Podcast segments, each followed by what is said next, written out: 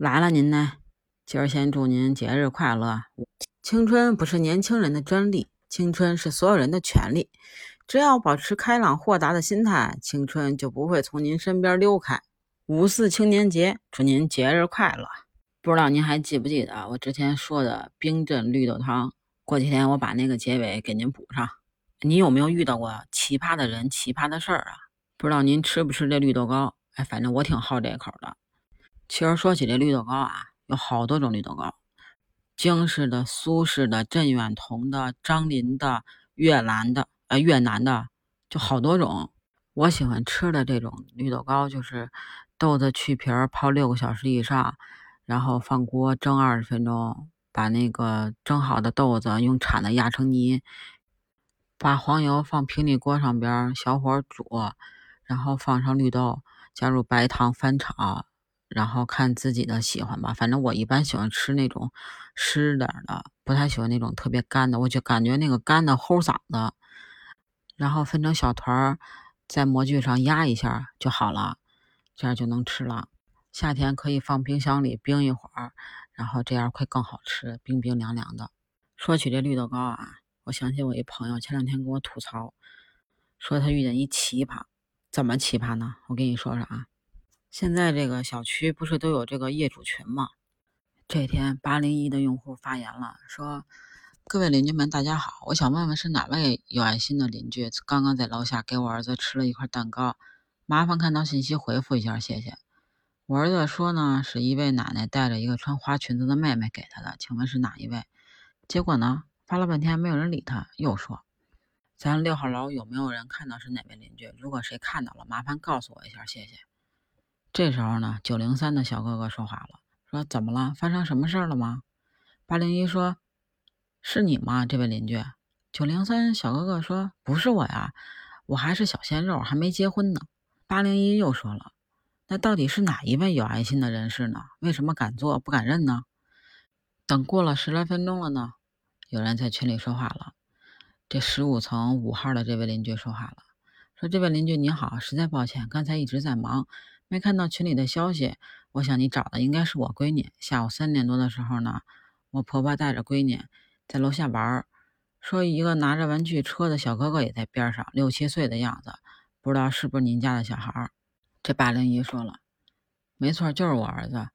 请问你婆婆为什么要给我儿子吃蛋糕啊？吃的是什么蛋糕啊？蛋糕是什么牌子的呀？麻烦您把成分表、配料表的图片都给我发过来看看。十五层这个小姐姐呢说：“这位邻居您好。”我刚刚问了我婆婆，她说蛋糕不是我们主动给你儿子吃的。我婆婆正准备给我闺女拿的时候，你儿子刚好在旁边跑太快摔倒了。我婆婆赶紧放下蛋糕，就把你儿子扶起来了。结果你儿子看到盒子里边的蛋糕，就拿起来自己吃了。还有，我想给你解释一下，那不是什么蛋糕，那是我婆婆自己做的绿豆糕，我闺女最喜欢吃的，配料就是新鲜的绿豆加黄油、白砂糖，就没有别的了。这八零一的小姐姐说：“能不能拍个照片给我看看？我从小就教育我儿子，不要在外边吃陌生人的东西。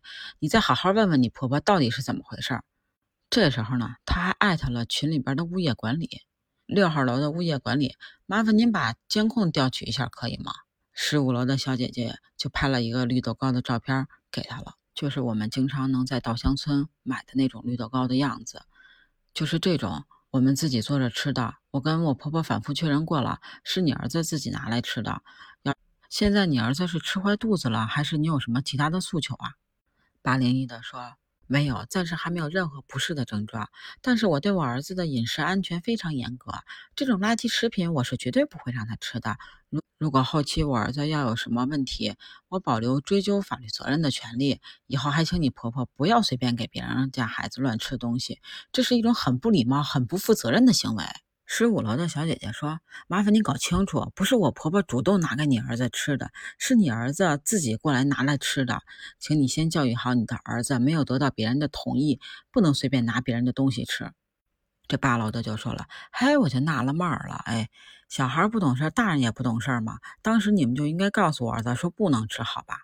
十五楼的小姐姐就说：“哈哈，将心比心，我闺女一共就两块绿豆糕，莫名其妙被你儿子吃了一块，我闺女还不高兴呢。我们说什么了？